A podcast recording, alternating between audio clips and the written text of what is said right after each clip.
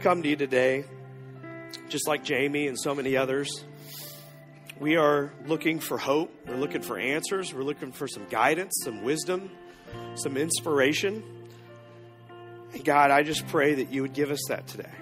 As we dive into your word and talk about where it comes from and, and, and how to use it, how we admit, humble ourselves that it's a complicated tool. God, will you just guide our conversation? Would you help us uh, to understand it better so that we can know you better?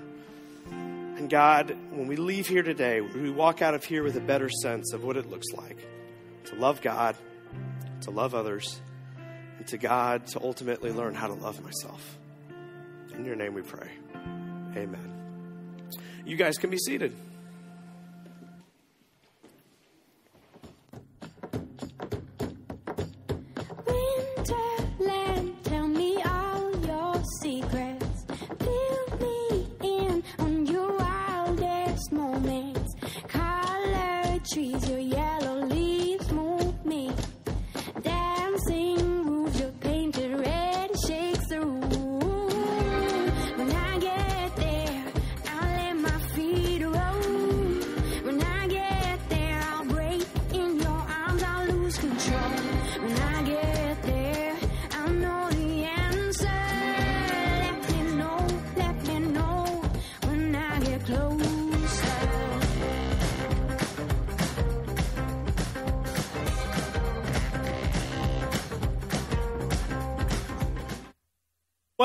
Um, I got a question for you. What comes to mind when you think of the word compass?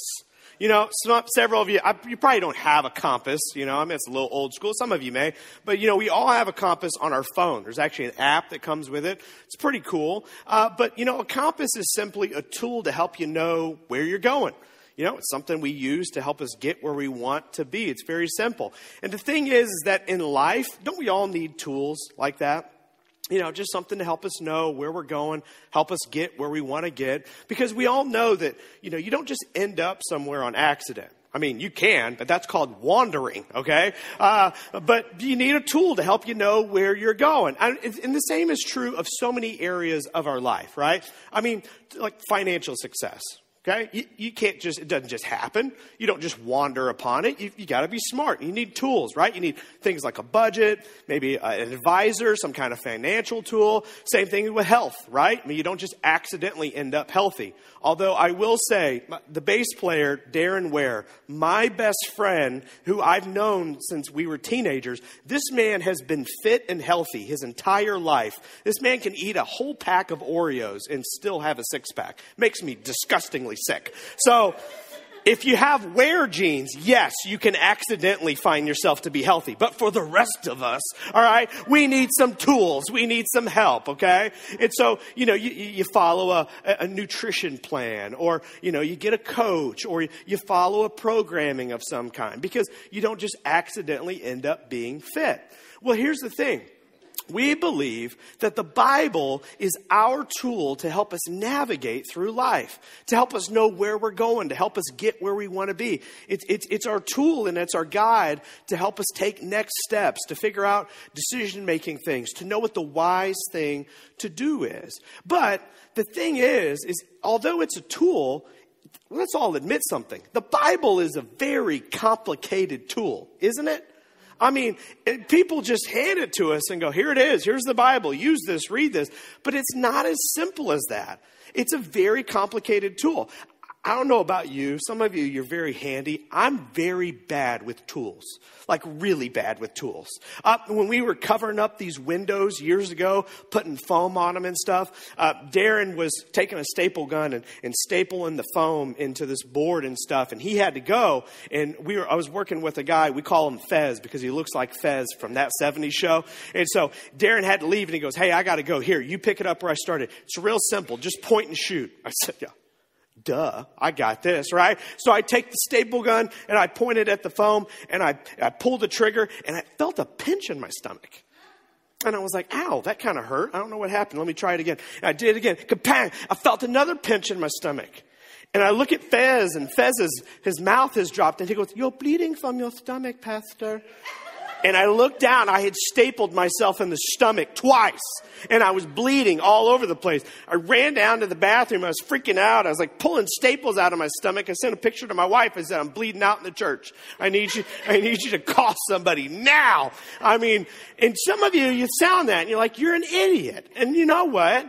Maybe there's something to that, but you know what? It's not as easy as it looks. I blame the person who handed me the staple gun. They didn't do that good of a job teaching me how to use it properly, okay? I didn't know which end the things came out of anyway. But the Bible's a complicated tool, right? I mean, somebody just like Darren handed you this thing and said, here you go. Use it. Read it. Do with what you want. It's real simple. But that's not true, is it? The Bible is a very complicated tool. I mean, just when you get it in your hands, you open it up, and one thing that's very obvious is, oh, there's two parts to this thing, right? I mean, there's the Old Testament, and then there's the New Testament. There's the Old Testament that was originally written in Hebrew. There's the New Testament that was originally written in Greek. And you're like, what the deal? What's the deal with this?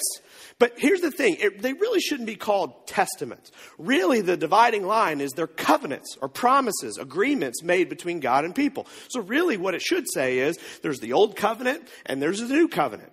There's the old covenant that God made with Abraham about his descendants. We talked a little bit about that at Christmas, right? And that was all to get us to Jesus. And then we get Jesus, and then Jesus makes an agreement not just with the descendants of Abraham, not just the Jews, but with all people. And so, two totally different contracts, two totally different agreements, and that's what divides those two things up. Now, how do we get the Old Testament? The Old Testament is Jewish history that was passed on orally for years and years and years. I mean, generations by generations and generations. They didn't write stuff down. These stories were told and told and told and told. Then, when we get to Samuel, when we get to Samuel, in Jewish history, there was an unbroken succession of, uh, of Jewish prophets. And prophets were speaking on behalf of God. God gave them something to say. They would come in. Prophets like Isaiah, different pro- prophets like Malachi, and when a prophet would come forward and speak to the people, that prophet or somebody who was listening would immediately write down what they said, and it would be tr- treated like divine text. So, I mean, as soon as it was said, there was somebody being a secretary to this thing, writing it down, and it was immediately treated as divine text, and then it was protected by the Pharisees and the teachers of the law. And they would memorize this thing forwards and backwards. And it was passed on and passed on and passed on. That's how we get your Old Testament text. So, yeah, we've got some stories of arks and different things that were passed on orally. We've got some things that we know were written down that were there in law. But then we get to Jesus.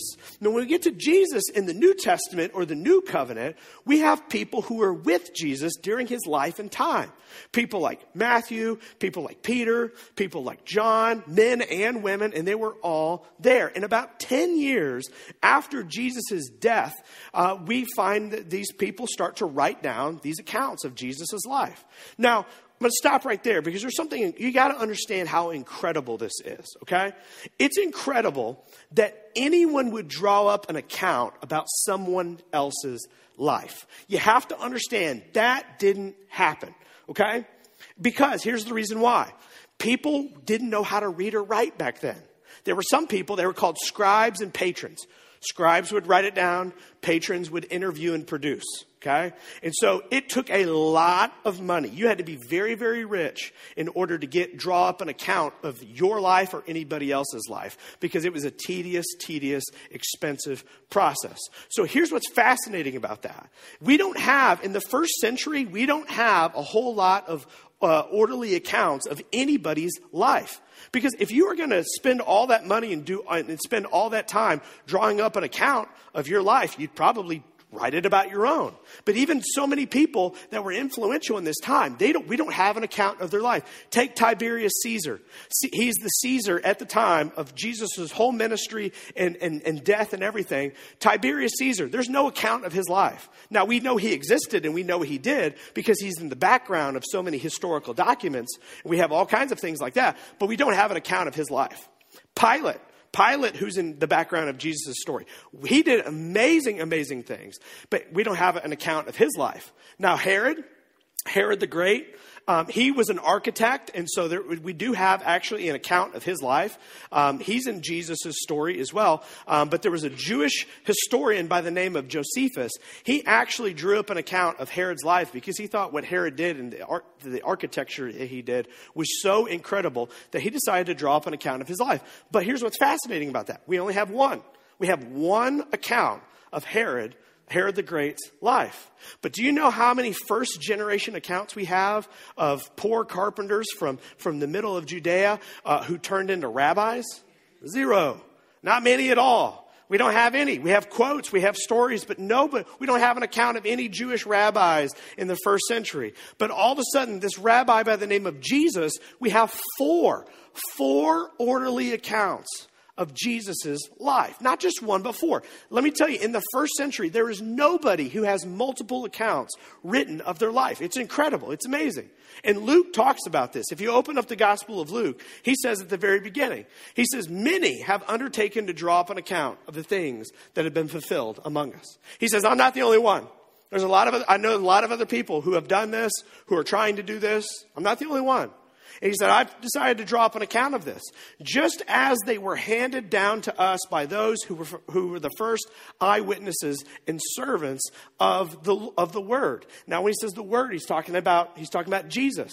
And he's saying, look, these aren't my words, my thoughts. He's saying, I've interviewed all these people. I talked to Mary, talked to this guy named John, talked to this guy named Peter. I've talked to all these people who said they were there. I know they've drawn up some accounts as well. And I've gone and I've documented all of this for you. And he says, with this in mind, since I myself have carefully investigated everything from the beginning, I too decided to write an orderly account for you, most excellent Theophilus. So, Luke is not writing the Bible, okay? There wasn't this master plan to sit down and go, we, we should write, you know, we should make some money off of this. Let's write a book. This is, let's, let's write the Bible. He, this man, Theophilus, he must have had a lot of money because he, he paid and, and uh, hired Luke to write this and do this whole investigation. So he says, Hey, many have done this. I've investigated this very thoroughly. This is my report to you, Theophilus. And then he says, And I've written this so that. And this, this next part is so very important. I hope this is a game changer for somebody in here because then he explains why he's decided to draw up an account for this and what this means to him. He says, I've written all of this down for you, Theophilus, so that, and then he says, you may know the certainty of the things you have been taught. He says, I am writing this down so that you may know for certain. You want to know what happened? You want to know who this Jesus is? I've investigated it. I wrote times, I wrote places, I wrote things in history so that you could go back and you could check all my work because I want you to know for certainty. I don't know what your church background is. I grew up in church. But I remember when I was growing up in church and I came to Sunday school and I came to church, there was a lot of just reading from this thing and then we'd close the book and they'd go, well, that's it. And I'm like, oh, I have questions. I have questions. I don't understand. Like, uh, what, what, what, what, was that about? And blah, blah, blah. Oh, well, it's, uh, well, you, well, I think it's, I think it's pretty clear. You see, the Bible says, the Bible says, the Bible says. You ever remember hearing that as a kid or the pastor always saying that? Well, the Bible says. Why should I do that? Because the Bible says. You ever ask your mama or your daddy something?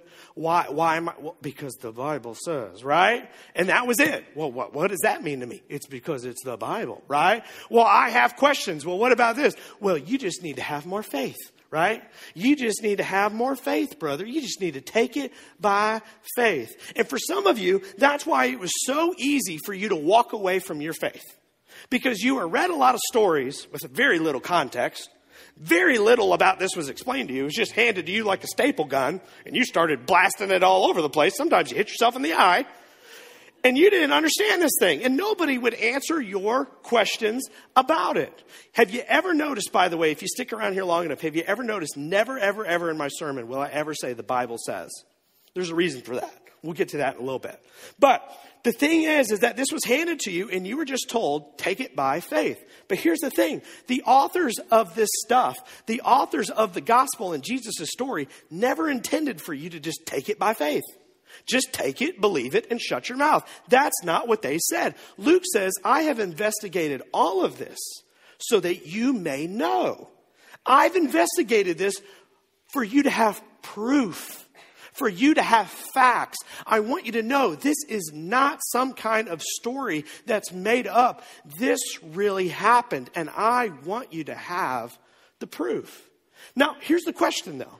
Not just one, but four Matthew, Mark, Luke, and John. Matthew was there. John was there. Mark got his from Peter. Luke, he did this whole investigation and talked to all these people. What compelled these four men to write down not just one, but four separate accounts on their own about the life of this rabbi Jesus who died after three years of knowing him? What in the world? Why would they do this? There wasn't anything in it for them. Actually, they would all be killed. Every single one of them would die because of this. They didn't profit from it. There was no money to make. It was expensive for them. What compelled these four men to even go down this road? And that's the question. Why? Why? And the answer to this question is because because they saw something. It's because of something they experienced, something they saw with their own eyes, that they said, Oh my goodness, we have to tell this story. We have to tell it. And 10 years after telling the story, they said, Oh my goodness, you know what? I think we're about to die. I think our life is about to be taken. We need to write this down. This has to be protected. What do you think that that event was? What do you think it was that they saw that so compelled them to write it down? Many of you, you'd probably think it was the cross. It was not the cross. The cross was the end. You have to understand, Jesus on the cross, they didn't understand what it meant. And when Jesus died on the cross, they all went home and they said, Well, game over. I guess he's not God. We just watched him bleed to death. No, they all went home. Game over. Christianity was dead. If nothing else happened after that time, we would never even have a Bible. Nothing. It was all game over. They all went home and they all gave up. But then, after the cross, they saw something. In Luke, at the end of his gospel, he writes it down, and this is what he said that they saw. He said, While they were still talking about this, while they were still all gathered together and talking about Jesus and his death, all of a sudden, Jesus himself walks in and stood among them and said to them, Peace be with you. And they all pooped their pants. Think about it for a minute, okay? Think about it. You just watched your best friend die on a cross, and you're all gathered together. You're drinking coffee, you're eating, and you're talking about it. You're like, what are we going to do now? Jesus died. We're probably next. What in the world do we do? And then all of a sudden he just walks in, peace be with you. And you're like, ah, right? I mean, that would be terrifying. As a matter of fact, that's exactly what it says. They were all startled and frightened. That's, that's Bible for I pooped myself, okay? They were startled and frightened thinking they saw a ghost because they thought he was dead. And he said this He said to them, Why are you so troubled? Why have you pooped yourself? why are you so troubled? And why, why do doubts, don't make me laugh, I'm to cough so bad. Why do doubts rise in your minds? Look at my hands and my feet. It is I. It is I myself. Touch me and see. A ghost do, does not have flesh and bones as, as you see I have. He stood in front of him. He said, Look, I'm right here. Touch me. You see, that was the thing. And it says next, it says this. It says, when he had said this, he showed them his hands and feet, and they touched him. They said, Oh my gosh, it really is you. They saw their friend, they saw their Savior, they saw their rabbi, their teacher, alive in front of them, still with the scars, still with the holes in his hands and feet. And there he was, alive in front of them. And then they went, Oh, that's right. He told us this was going to happen. And he told us three days later he was going to rise again. But we were such morons, we went and ran scared. And what day is it? It's been three days. And all of a sudden, everything clicked. All of a sudden, they were all in. All of a sudden, they were full of faith. All of a sudden, they were followers of Jesus. Not like they were before, but now they were sold out. They were all in. They were diehards. And Jesus ascends into heaven and they go out and they start to tell the story. And again, the first generation church, the first Christians, they didn't have a whole lot to go on. All they had was the teachings of Jesus and what they knew of Jesus. All they had, they started to write down the Gospels. They started to write down the stories. Matthew wrote his account, which Matthew, it makes sense. He was a tax collector. He had tons of money. He had scribes on his payroll. That's an easy one. Mark and Peter, they, they do their thing. John, he writes his at the end of his life. And for 300 to 400 years, all they have are the stories of Jesus. All they have is the gospel. Some people have Matthew, some people have Mark, some people have Luke, but there is no Bible. But they have enough to go off of. All they have to go off of, all they know is this. This is Christianity 101. Jesus came because God loves us. Jesus is the explanation of what God is like. Jesus' command is to love God and love others. Jesus predicted his own death and resurrection, so you should follow Jesus. That's them. That's all they had to go off of. But here's what I want you to understand this, this generated tens of thousands of followers of Jesus. This is where the church starts to explode. And when I say church, I'm not talking about a building, I'm talking about the collective body, I'm talking about the followers of Jesus. It starts to take off. But why? They don't have a Bible yet.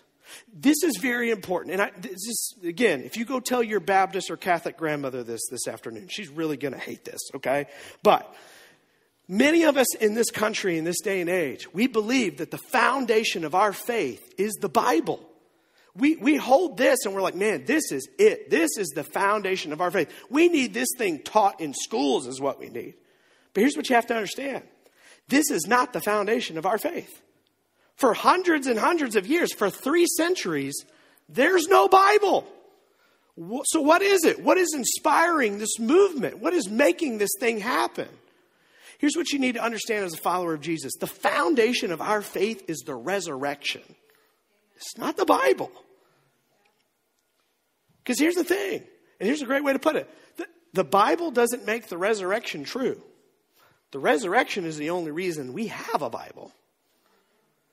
Don't get this out of order, okay? Don't, don't get this out of order and try to use this as the weapon that it's not intended to be used for.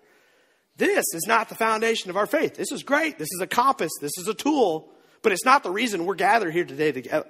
It's not the reason we're Christian. And here's the thing when somebody wants to flip this open and debate whether there was two kinds of animals on the ark or, you know, how many days it really rained or any of that kind of stuff, who cares? That's not the foundation of our faith. I don't care if you think four of every kind of animal went on the ark. The foundation of our faith is the resurrection. That I'll fight you on. if you're like, I don't think Jesus really raised from the dead, I'll be like, boy, okay, here we go. Okay? That's a whole different thing. But the foundation of our faith, it is not in the Bible. It is Jesus. It's our relationship with Him. And here's the thing for centuries, for three centuries, hundreds of years. It was enough. That alone was enough. The basics, the fundamentals of Christianity, that was enough. It was enough for them to inform their conscience. It was enough to inspire their faith. And it was enough to instill values and literally reshape the world, completely reshaped the entire continent of Europe. So now, as time goes on, second century comes into play. Paul starts writing letters. James writes letters. Peter, John, they write some different letters. First John, Second John, First Peter, Second Peter. They're writing letters. And again, these are starting to circulate. They're starting to be copied. So now people have maybe Matthew and a letter from Peter. Maybe they got the Gospel of John and a couple letters from Paul because they met Paul. I mean, there's all of this kind of stuff that's starting to circulate. Meanwhile, the Jews are, have lost their mind. They don't know what to do with themselves. Because if you go back to the predictions of Jesus, not only did Jesus predict his death and resurrection, he also predicted that 40 years after his death that the temple would be destroyed. Because he said, "Oh yeah," he said, "Boys, we're not going to need that anymore." Yeah, it's not about going to the holy place and meeting with the holy pastor and doing this whole thing and doing, yeah, I'm, I'm done with that. That's the old. The new is, is I'm going to have a personal relationship with you and I'm going to live in your heart. And you don't need to go through a priest and you don't need to go through a special, special place. I'm going to let that be destroyed. And they said, yeah, sure you are. And then you know what happened? 40 years after Jesus' death and resurrection, temple goes down. No temple. All the priests are killed and so now, what do the Jews do? They have no clue what to do. We have no temple, we have no priest. What do we do? And they did not like the Gentiles. Remember, they killed Jesus and they did not like the Christians because they considered them to be terrorists, that they were trying to destroy the ways of God. Because the, the temple and the law and the Ten Commandments, that was God's way, but it was being replaced. And so they didn't like the, they didn't like the Christians, but the Christians, remember, they had a moral code. Love God and love others, even if they're your enemy. So the Gentiles, the Christians, they come along the Jews and they go, I know you hate us, but we love you. We'll take you. Come here. I know you don't know what to do. I know your temple's destroyed and your priests are gone. It's okay. We love you. We'll take you in. So they take them in and they look at the Jews and they go, Can we see your text? Sorry, that was me whispering to a Jew, Jewish person's ear. Can I see your text? They go, can we, can we look at your text? We don't want your religion. We do not want your religion. That's gone. But we would like to see your text that you have. So they shared with them the Old Testament. And the Gentiles, the Christians, they went through it and they completely saw it differently than the Jews. They flipped through it and they said, oh my goodness, this all points to Jesus. All of these prophets, Isaiah, everything that God said to Abraham, this was all getting us to Jesus. They said, We would like to take your text now. And the Jews said, No, you can't have it. And they relented, but they eventually gave it, gave it up. And so now, now the Christians had the Old Testament, the Holy Scriptures. They had the, the old story, the old covenant, and then they had all these different pieces. Now, for years, Christians are being persecuted. 303, Emperor Diocletian of the Roman Empire he decides, he makes an edict that all church property and texts should be destroyed. Because now Christianity is blowing up and they don't know what to do. They can't destroy it because they don't have any churches. They don't have any buildings. What can you take from them? Well, they keep running around and they are holding on tight to this text. For some reason, these stories, these letters, these historical documents, they treat them as so important. So Emperor Diocletian goes, you know what? Take them all, let's burn it. This goes on for years. And then Diocletian, he decides to retire, and Constantine steps up. And Constantine actually decides to make Christianity legal. There's a lot of debate about Constantine. He says this story of how he saw something in the sky and he decided to be a Christian. A lot of people think it was a political it was a political move that he just read the writing on the wall and he's like, "Man, if I wanted to be popular, I should probably just say I'm Christian and make the let the Christians I'm going to relent, let them do what they want. I'll probably be a pretty popular guy." He was right either way. And so he makes Christianity legal and, and, and reverses everything that Diocletian had said. So now, for the first time in history, now remember, we're, we're at about 331 now. Go to that next one. We're at 331 after AD. 331. This is year, hundreds and hundreds and hundreds of years after Jesus. Constantine, he lets all the Christians come out of hiding, and they all come out and they all have this text. And they go, Hey, I got I got Matthew and, and some letters. What do you got? Well, we got Luke and we got some letters. Well, I got John. And they, for the first time, they were able to collect them all together. And at the Edict of Milan, they put this text together. Christianity was made legal. And they were able to, the first time, piece together what would be known as the Bible.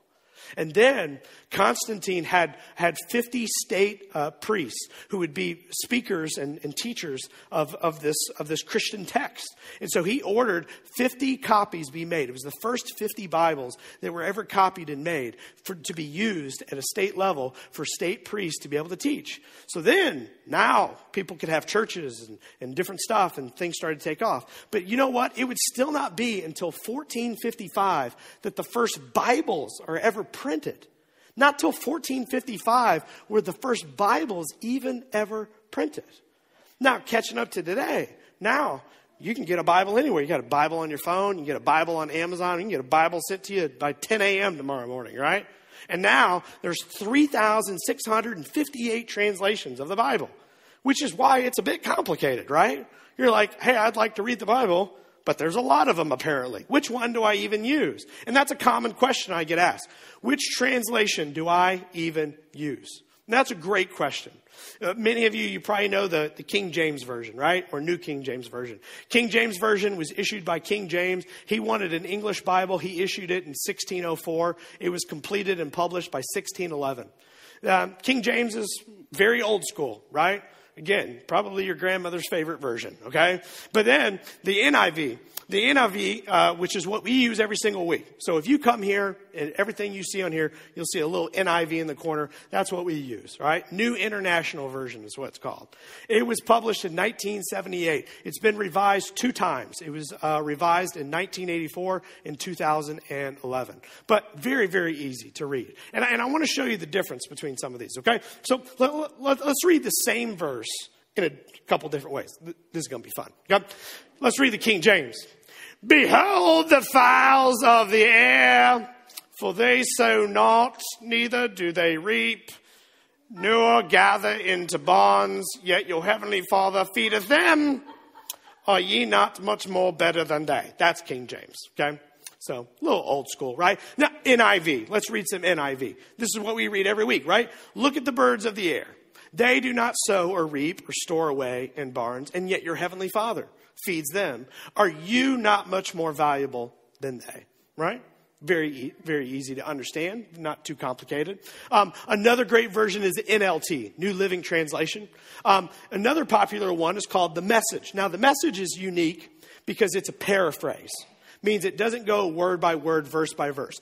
Every single week when I write you a message, I will go look at the NIV and then I will go look at that English word and how it was translated from a Greek word and I will try to interpret it and understand it better. Can't do that with the message because it's a paraphrase. Even if you get a message book, it's just big chunks of scripture. They don't go verse by verse. This is what the message sounds like. Same verse that we just read, okay? Uh, look at the birds, free and unfettered not tied down to a job description, careless in the care of God, and you count far more to Him than birds. Pretty self explanatory, right? Pretty easy. Now, this is just for funsies. I have this TikTok I follow called the Gen Z Bible. Let's read the same verse in the Gen Z Bible for the kids in the room, okay? Look up, bro.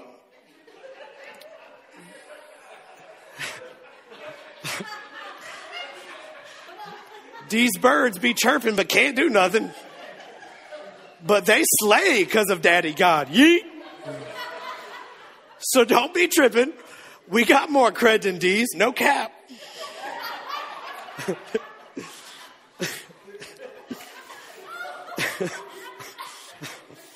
You're going to kill me.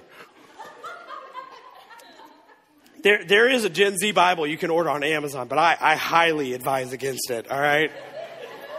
When my daughter starts talking like this, I'm like, I don't know what you're drinking, but stop it, all right? So don't, you do not want them learning scripture like that. Anyway, but so there's a lot of different versions, right? My Bible, this one right here, this is my personal Bible. It's an NIV. It's called the Jesus Bible. Uh, uh, one of our teenagers, Carter, he just texted me last night. He's like, hey, I want a new Bible. What would you recommend? This is what I would recommend. It's called the Jesus Bible. It's NIV, but every single uh, thing that it says uh, at the bottom here, it, it, points it to Jesus. So if Jesus said ah, that's not the most important thing, or if Jesus said that and also agreed with it, Jesus also taught that, points everything to Jesus, which is what we're all about, right? So that's what I read. But all that explained, right? Now, look, I'm, I do not always go on a big history lesson, but this is for part one of this series, okay? But you got to understand the context, okay? And again, I, I, don't think anybody ever explained to you how this thing got put together. And I don't think everybody, anybody explained to you that the foundation of our faith is the resurrection in Jesus, not the Bible. So I want you to understand the context of all of this. But the question still remains why read it? Why read it at all then? If this is just a bunch of historical documents, a bunch of letters and different stuff that was, some of it was just handed down orally, then, then why does it even matter? Well, I feel like the answer is found in something that Paul said. Paul, he was a Pharisee, teacher of the law, knew the Old Testament forwards and backwards. And even him himself, it's amazing, he knew the Old Testament forwards and backwards. But yet, for a long time, he thought it was the ethical thing to do was to hunt Christians and to, to, to put them to death and to wrongly persecute them. But then he has an encounter with Jesus. And, and, again, this is why Jesus is the foundation of our faith, not the Bible, because Paul got it wrong with just the Bible. But it wasn't until he met Jesus and he became a follower of Jesus and had experience with Jesus that then he understood and was able to piece it together all correctly. And so he becomes a Christian. His name was Saul. He becomes Paul. He becomes a Christian and he has this, this I, I guess, uh, intern, I would call him, good friend, Timothy. He would go around and do all these things with, and he writes them two letters because he's teaching them in the ways. We have First Timothy and Second Timothy. And in his second letter, there's something that he says to Timothy that I want to read to you. He says, All scripture is God breathed and is useful for teaching, rebuking, correcting, and training in righteousness. Now, again, when Paul is writing this, he is not writing the Bible. He doesn't know he's writing the Bible. Okay? This is a text message between two friends, is all this is. Okay? Paul sends him a text and he says, Hey, I want you to know all scripture is God breathed. I hate when pastors misuse this verse and go, That's right. Everything in here is God breathed and that's the way you're supposed to do it.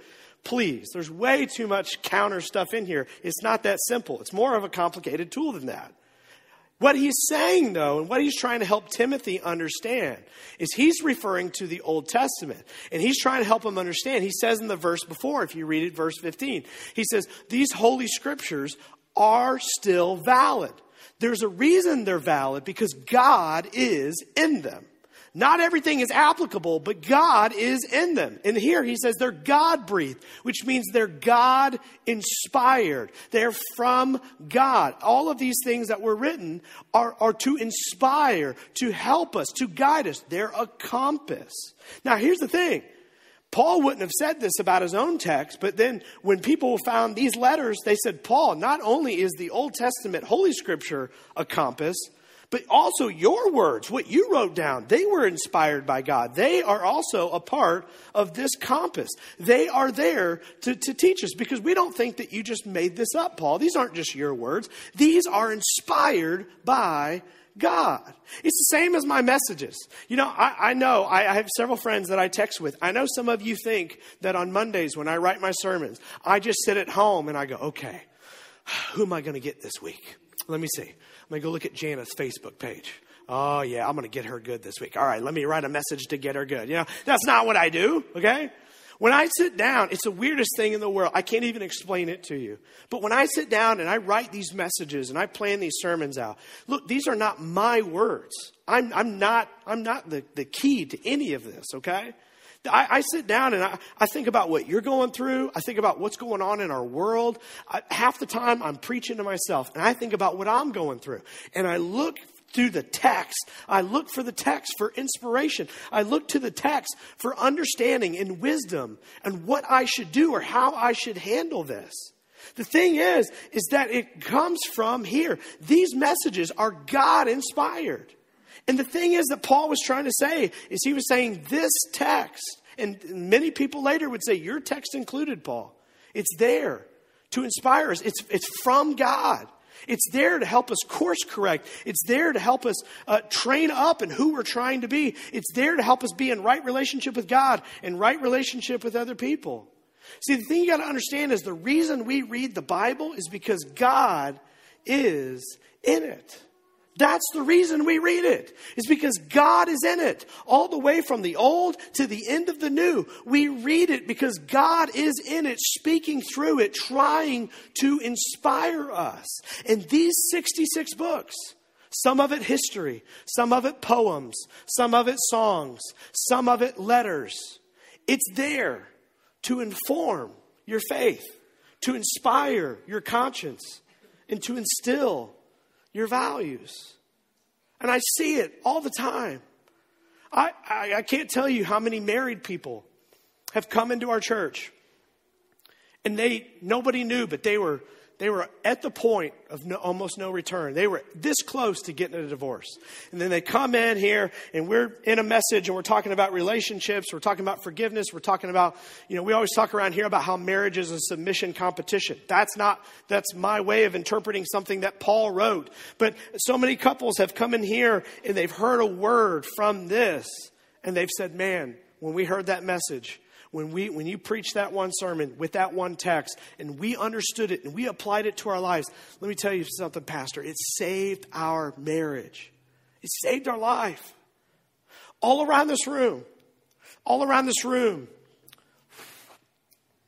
there are foster parents, there are people who have adopted, tons of you guys, tons of foster kids back in our children's department right now.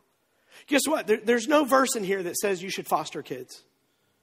But many of you, you have felt led over years and years, you have felt led to, to step into a child's life and to either foster or foster and adopt. Not because it was feasible, not because it was easy by any means, not because you're like, I'm bored, I think I'll do something. It's because you took this text, you took the command of love God and love others, and you thought, what better way could I truly be selfless and be like Christ and put myself forward into somebody else than to foster and to adopt? And you've done that. Not because of me, not because of this place, but because of what you've been inspired by in here. I had a I had a friend come for the first time during Christmas. And I saw her a few days later, and she said, Man, I didn't know church could feel like that. When I left, I was on cloud nine. It was great. I can't wait to come back next week. Why? Not because of me, not because of this church. Oh, all we did was read the Christmas story, probably nothing new to anybody else, but because when applied properly, when understood, this could help you feel like you're on cloud nine.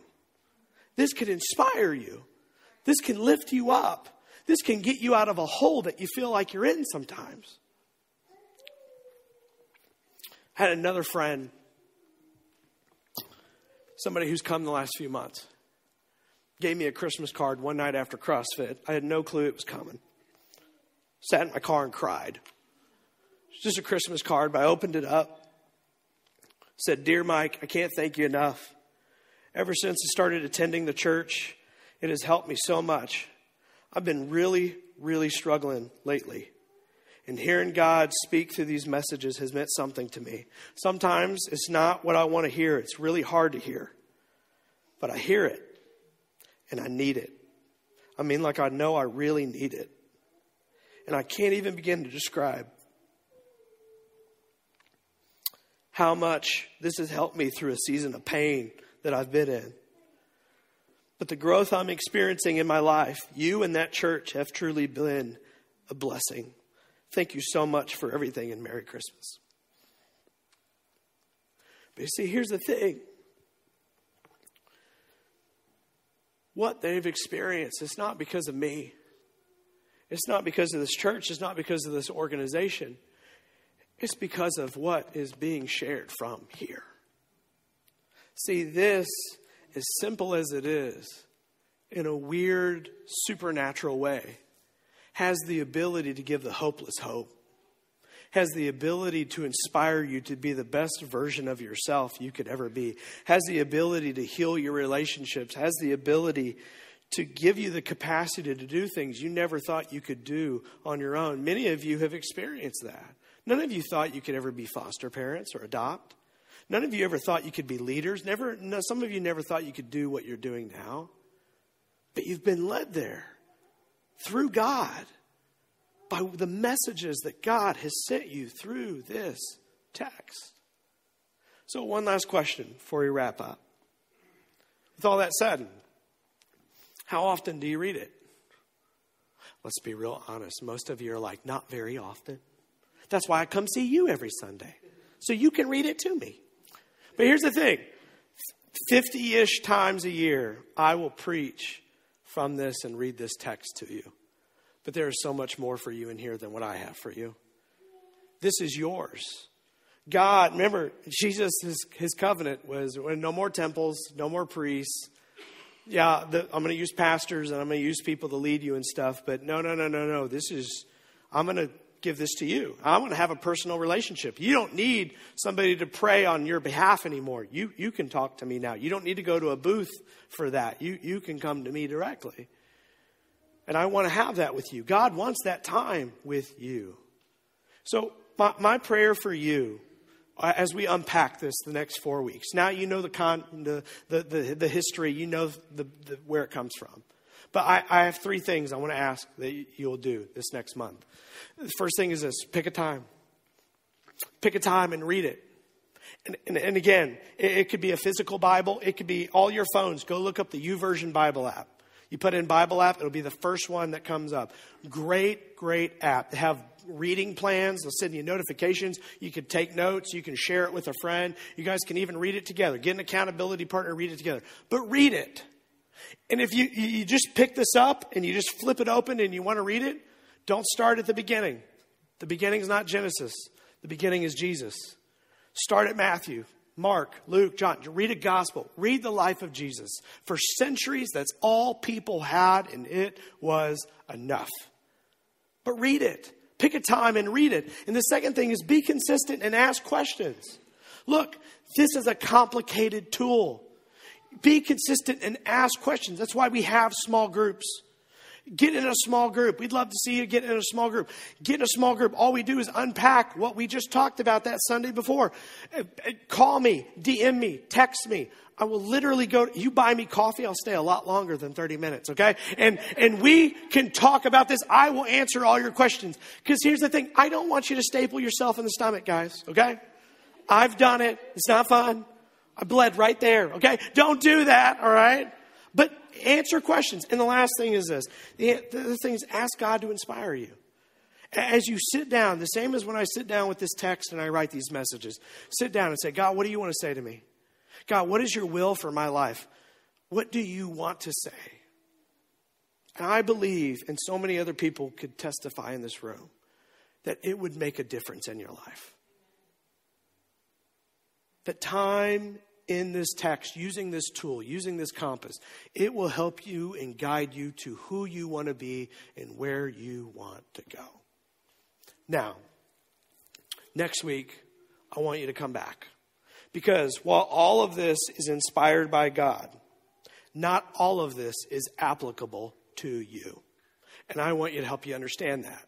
And specifically, if you're a person like me and you have tattoos and you've had that grandmother call you and tell you that there's a verse in here that tells you you ain't supposed to have tattoos, I'm going to light your grandma up next week. So, I hope you come back next week for that one. And you can share it with her online later. But in the meantime, I'm going to be praying for you as you begin this journey. Let me pray for you. Father God, as we come to you today, would you inspire us through your text. God, these are your words. We believe that you are in this. It's a complicated tool, and we haven't always been taught how to use it properly. But God, would you help us to find you in it? Would you help us to go through the text and be inspired by you? Would you help us to have the wisdom to navigate through it? And would it make a difference in our lives? Would we learn how to love you how to love others, and also, God, how to love ourselves. In your name we pray. Amen. We're going to sing one last song together.